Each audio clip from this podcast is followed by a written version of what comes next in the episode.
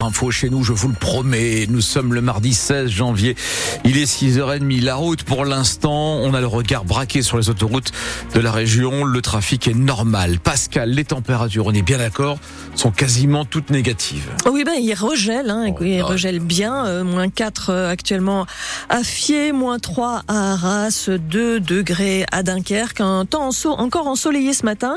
Et puis l'arrivée de nuages, de faibles chutes de neige possibles en cours de nuit prochaine. Et Pascal, c'est le plus gros défi industriel de notre temps, selon les propos du ministre de l'économie et de l'énergie. Le Bruno Le Maire qui s'est rendu hier à la centrale nucléaire de Gravelines pour confirmer la construction de six nouveaux EPR, ces réacteurs de nouvelle génération, dont deux à Gravelines, à l'horizon 2038. Ce choix assumé du nucléaire par la France a été important dans la décision d'ArcelorMittal, l'usine voisine, de produire son acier non plus avec du charbon, mais avec de l'électricité. Le site sidérurgique va investir pour cela près de 2 milliards d'euros. Bruno Le Maire, le ministre de l'économie, revient sur ce point. J'ai mené toutes les discussions et toutes les négociations avec euh, soit Lakshmi, soit Aditya Mittal, qui sont euh, les propriétaires du site. Les deux euh, dirigeants avaient le choix entre cinq sites différents. Quatre en Europe et des sites aux États-Unis. Aux États-Unis, c'était l'Inflation Reduction Act qui offrait des conditions financières extrêmement attractives à Mittal. Pourquoi est-ce que Mittal a choisi le site euh, français? Pour une raison principale, c'est que vous avez cette centrale de Gravelines et donc l'assurance d'avoir de l'électricité décarbonée à bas coût de manière certaine dans les années à venir. C'est ça qui a fait la différence. Et donc je veux vraiment que nos compatriotes l'entendent.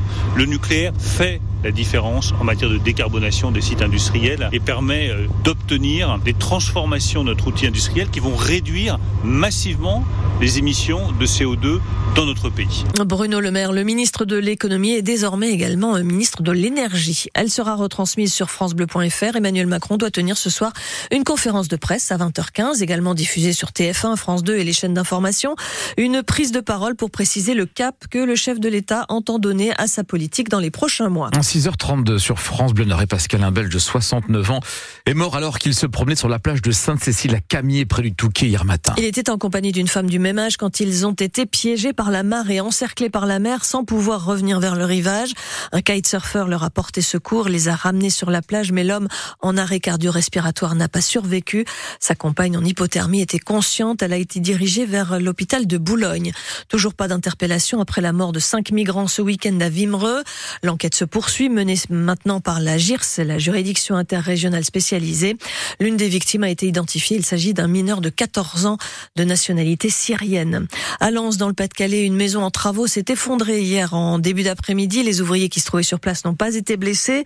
Cinq adultes et quatre enfants qui habitent dans les maisons mitoyennes de ce bâtiment sont relogés par le bailleur social. Un avis de péril va être mis en place. Des renforts arrivent sur l'île de la Réunion après le passage du cyclo Bellal. Les, des membres de la sécurité civile, des gendarmes, mais aussi des, des agents euh, d'Enedis. Au total, près de 150 personnes, dont une vingtaine d'agents Enedis du Nord et du Pas-de-Calais. Hier, le préfet de l'île a précisé que le cyclone n'avait pas provoqué de cataclysme, le cataclysme redouté, mais que son impact était impressionnant. Le cyclone qui poursuit sa route et menace l'île Maurice avec déjà des pluies torrentielles. Retour à la vie pour un des châteaux industriels emblématiques de notre région. C'est l'ancienne brasserie Motte Cordonnier à Armentières, le long de la Lys. Les deux premiers bâtiments, la brasserie et la malterie, à l'abandon depuis plus de dix ans, ont été transformés en 89 logements, avec le souci de ne pas dénaturer le site, tout en briques, inscrit au monument historique. Arnaud Baudel est le directeur délégué d'Histoire et Patrimoine, l'opérateur immobilier qui a géré ce projet, et il revient sur l'enjeu de la réhabilitation du site. Ah, C'est le sauvegarder et c'est aussi le magnifier en fait parce que quand on arrive sur un site, on sent qu'il est beau mais en fait qu'il a été beau. Donc nous on doit le remettre en valeur, c'est pour ça qu'on refait euh, tout. Donc il y a les éléments qui sont très visibles comme euh, les fresques qu'on voit, euh, la toiture, mais il y a aussi tout le reste. Toute la coque est refaite. Donc toutes les briques sont retraitées, rejointoyées, euh, la façade, les toitures, les menuiseries extérieures, donc les fenêtres, tout, tout est repris. Quand on arrive, le bâtiment il est complètement désuet et abîmé en fait. Donc on doit tout reprendre. Donc ça qu'il y a la partie visible des logements qu'on fait, qu'on met à l'intérieur. Mais finalement, le, le plus gros défi, c'est de traiter les éléments techniques euh, extérieurs.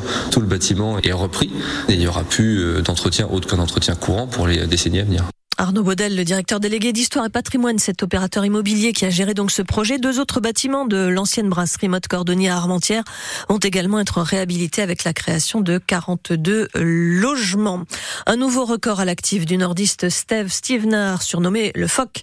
Euh, ce week-end, il a traversé la Manche à la nage en relais avec deux Irlandais et deux Anglais partis de Douvres en Grande-Bretagne. Ils ont bouclé la traversée en 14 heures et 45 minutes. C'est la première fois que le record est battu en hiver. En Arabie Saoudite, le motard espagnol Carles Falcon est mort hier, un peu plus d'une semaine après avoir été grièvement blessé lors d'une chute pendant la deuxième étape du Dakar. C'est le 23e décès d'un motard sur l'épreuve depuis sa création en 1979. La course se poursuit malgré l'émotion hier soir au bivouac. Le pilote nordiste Adrien Van Beveren a terminé troisième de l'étape d'hier et il reste quatrième au classement général à 14 minutes du leader, l'américain Brabeck.